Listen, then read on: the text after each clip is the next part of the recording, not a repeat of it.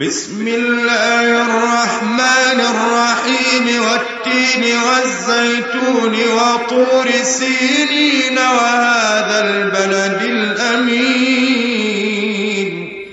لقد خلقنا الإنسان في أحسن تقويم. ثم رددناه أسفل سافلين. الذين آمنوا وعملوا الصالحات فلهم أجر غير ممنون. فما يكذبك بعد بالدين. أليس الله بأحكم الحاكمين؟